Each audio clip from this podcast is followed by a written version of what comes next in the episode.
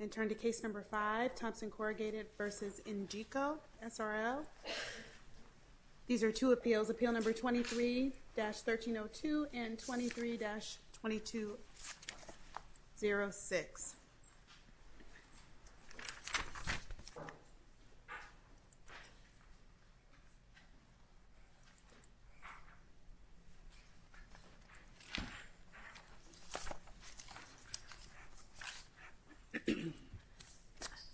Mr. Horvath, we're ready when you are. Good afternoon, Your Honors. Seth Horvath for Engico, and may it please the Court. Your Honors, this appeal is from the entry of judgment on a jury verdict.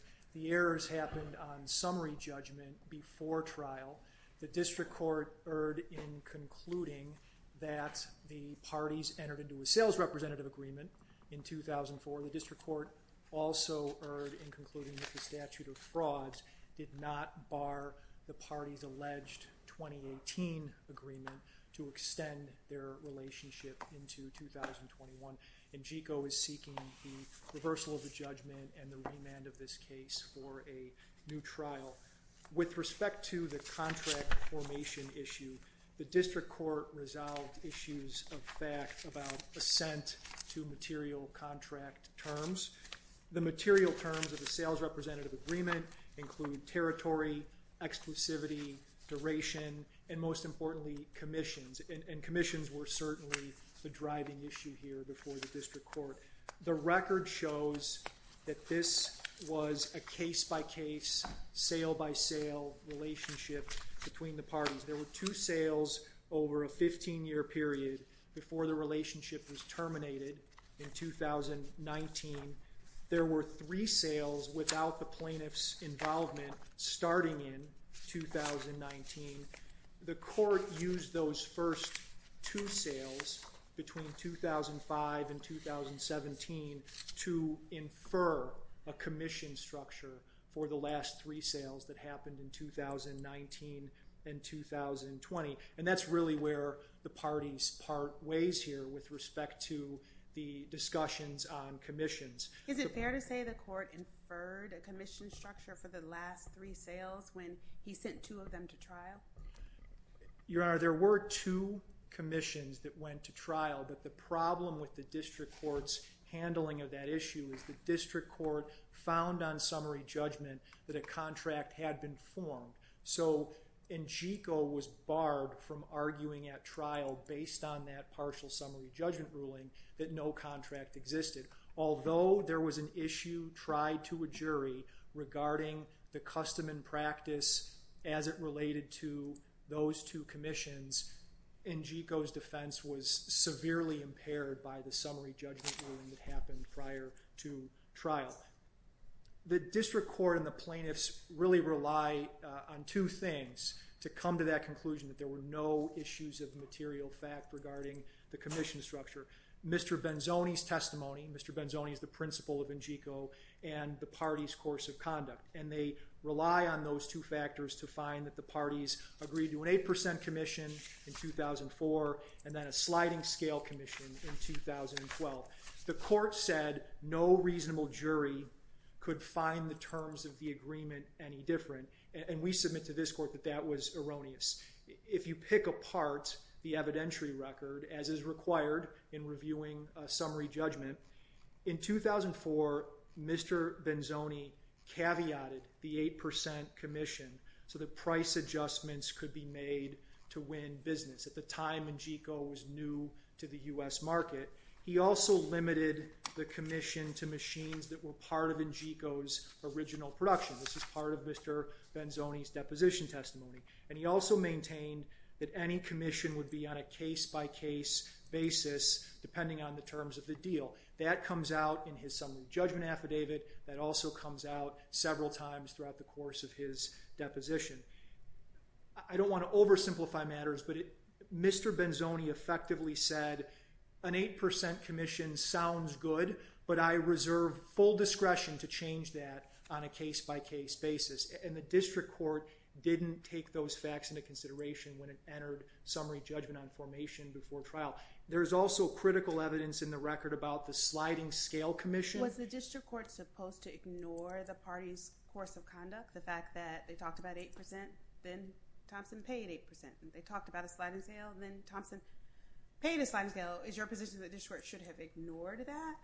I think, Your Honor, the district court should have acknowledged that the totality of the facts, the conduct, the testimony, and so on, warranted submitting the formation issue to a jury for further consideration. And instead of doing that, instead of allowing the jury to decide where the chips were going to fall with respect to whether a contract had in fact been formed, the court explicitly found no reasonable jury could find the terms of the agreement any different. So the court weighed the evidence on summary judgment to find that contract formation was not an issue to be considered at trial, and in fact was not. Mr. Horvath, the standard to determine contract formation is an objective standard, right? Not a subjective standard.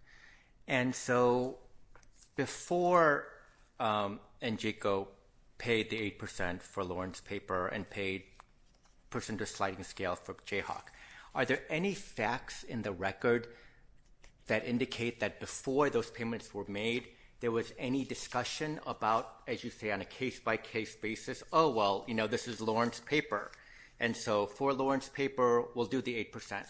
Oh, this is Jayhawk. Okay, so, you know, it's case-by-case, but for Jayhawk, we'll do the sliding scale. Is there any evidence in the record that those discussions took place? Your Honor, the evidence that I can point to is the evidence of the constant caveating by Mr. Benzoni that the commissions were to be determined on a case-by-case basis.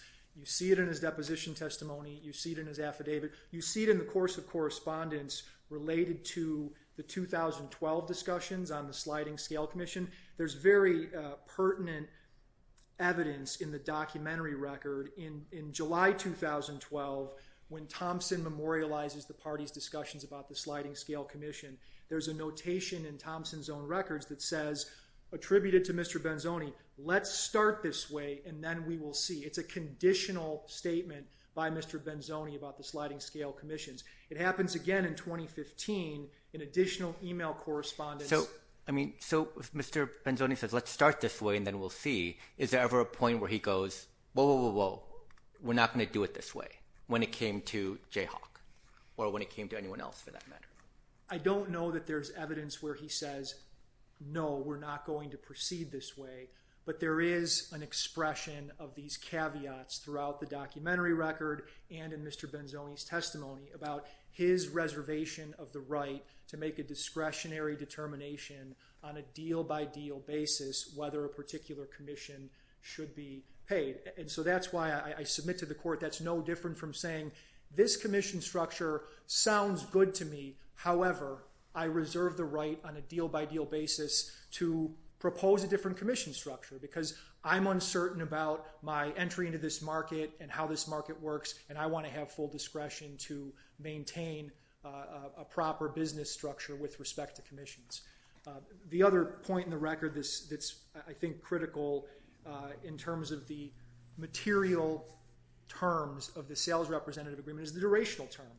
There was a discussion here in the district court order about how it was an at-will agreement. When the district court determined that there was, in fact, an agreement, and the agreement was formed, and the agreement dictated the course of the party's relationship, the district court was willing to take Illinois law's default setting of an agreement without a durational term being at-will and use that at-will concept to find that the parties had reached a meeting of the minds on the durational term. And we've cited at least two cases in the briefs that support the proposition that an at-will sales representative agreement has an indefinite durational term. Just because a contract is terminable at will under Illinois law doesn't mean there's a sufficiently specific durational term. There's support for that proposition in the Anderson and O'Neill cases. And, Your Honors, I know I only have a short amount of time, so I think I'll reserve my remaining minute for rebuttal unless the court has further questions. And we would ask that the court reverse the judgment and allow the case to be retried. Very well, Mr. Horvath. Thank you, Your Honors. Mr. Glazer.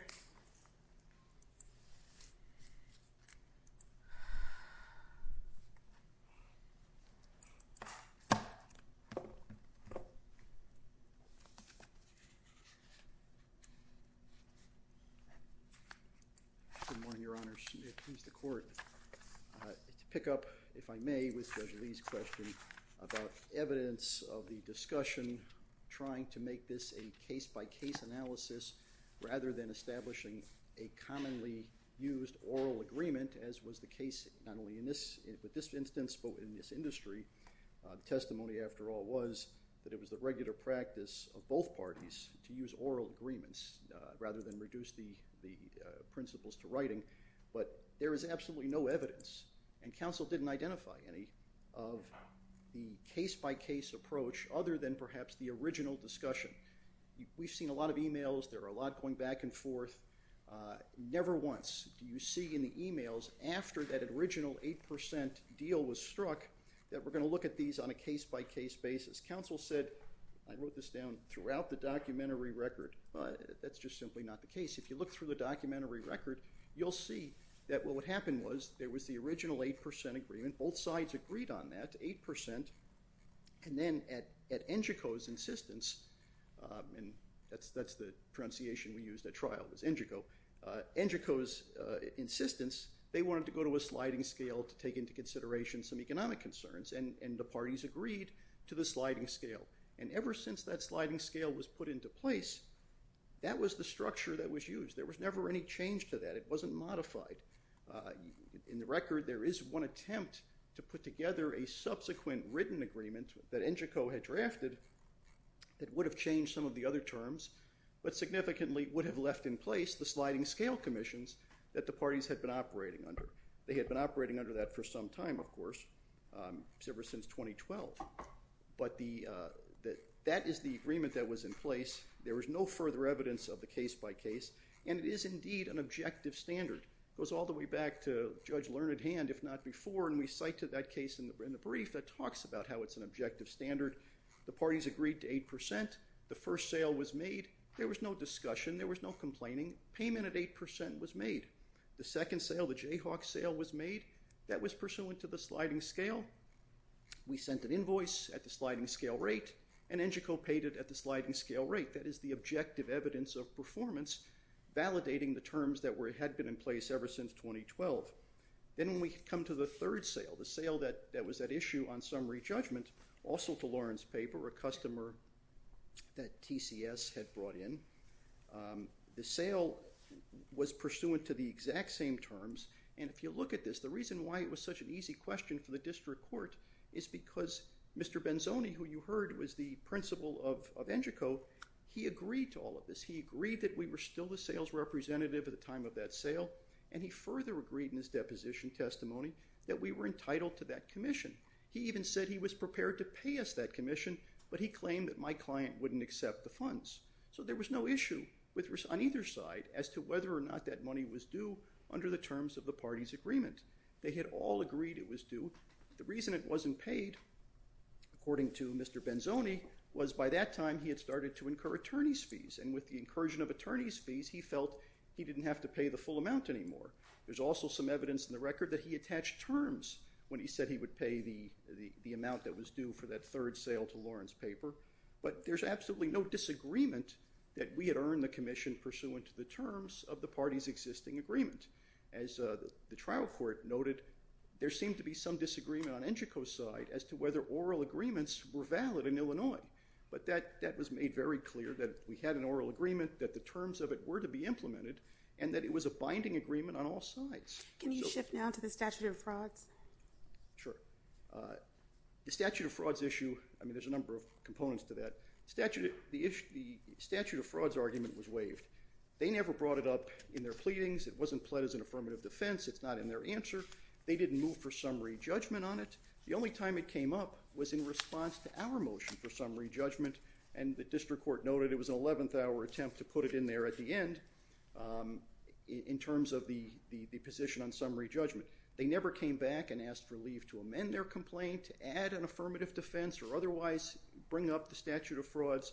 It never came up at trial. We tried this case for a week downstate. If we find that they did preserve that defense, should it have been submitted to a jury then? Absolutely not. The defense itself wouldn't apply because this case is outside the statute of frauds. Even if it had been pled, we had full performance by my client. The only aspect of that that was not present was the payment, and that was beyond our control. We had fully performed all of our duties. There's no evidence in the record that suggests that there was any unkept uh, aspect of our performance. We did what we were required to do.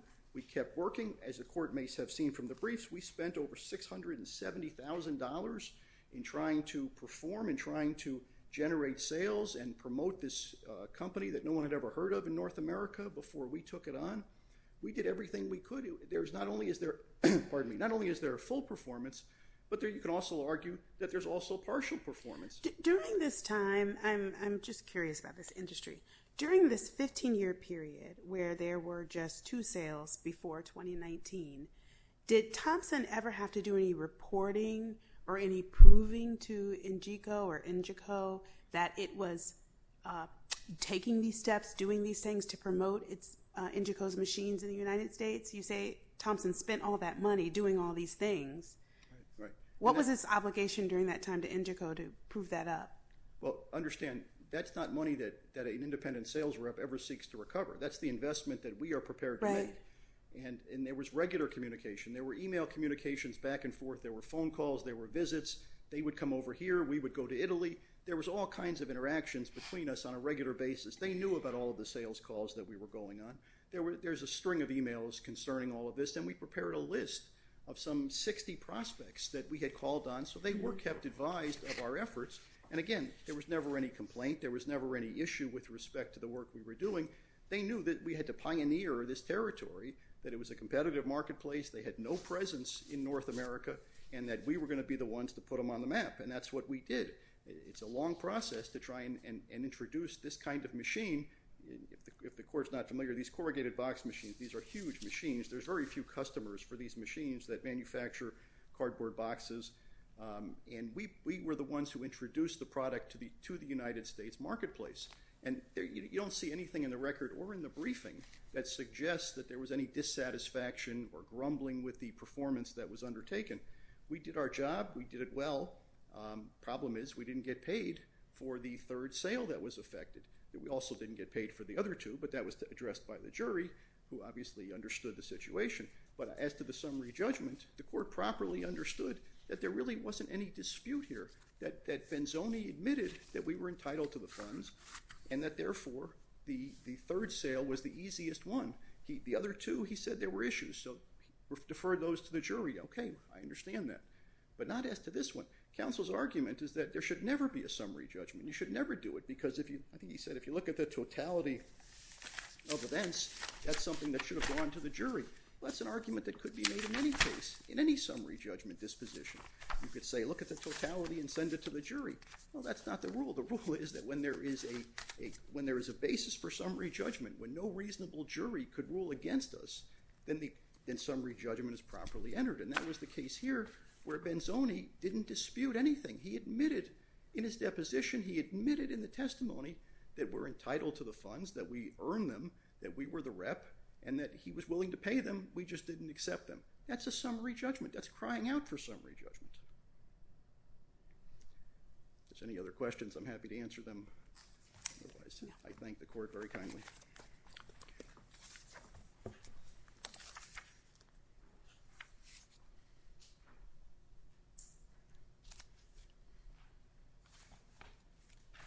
Mr. Horvath, if you could start, how did Engico preserve its statute of frauds defense? Do you agree that our analysis of that issue turns on how definitive we find the court's ruling, which is restricted to that footnote?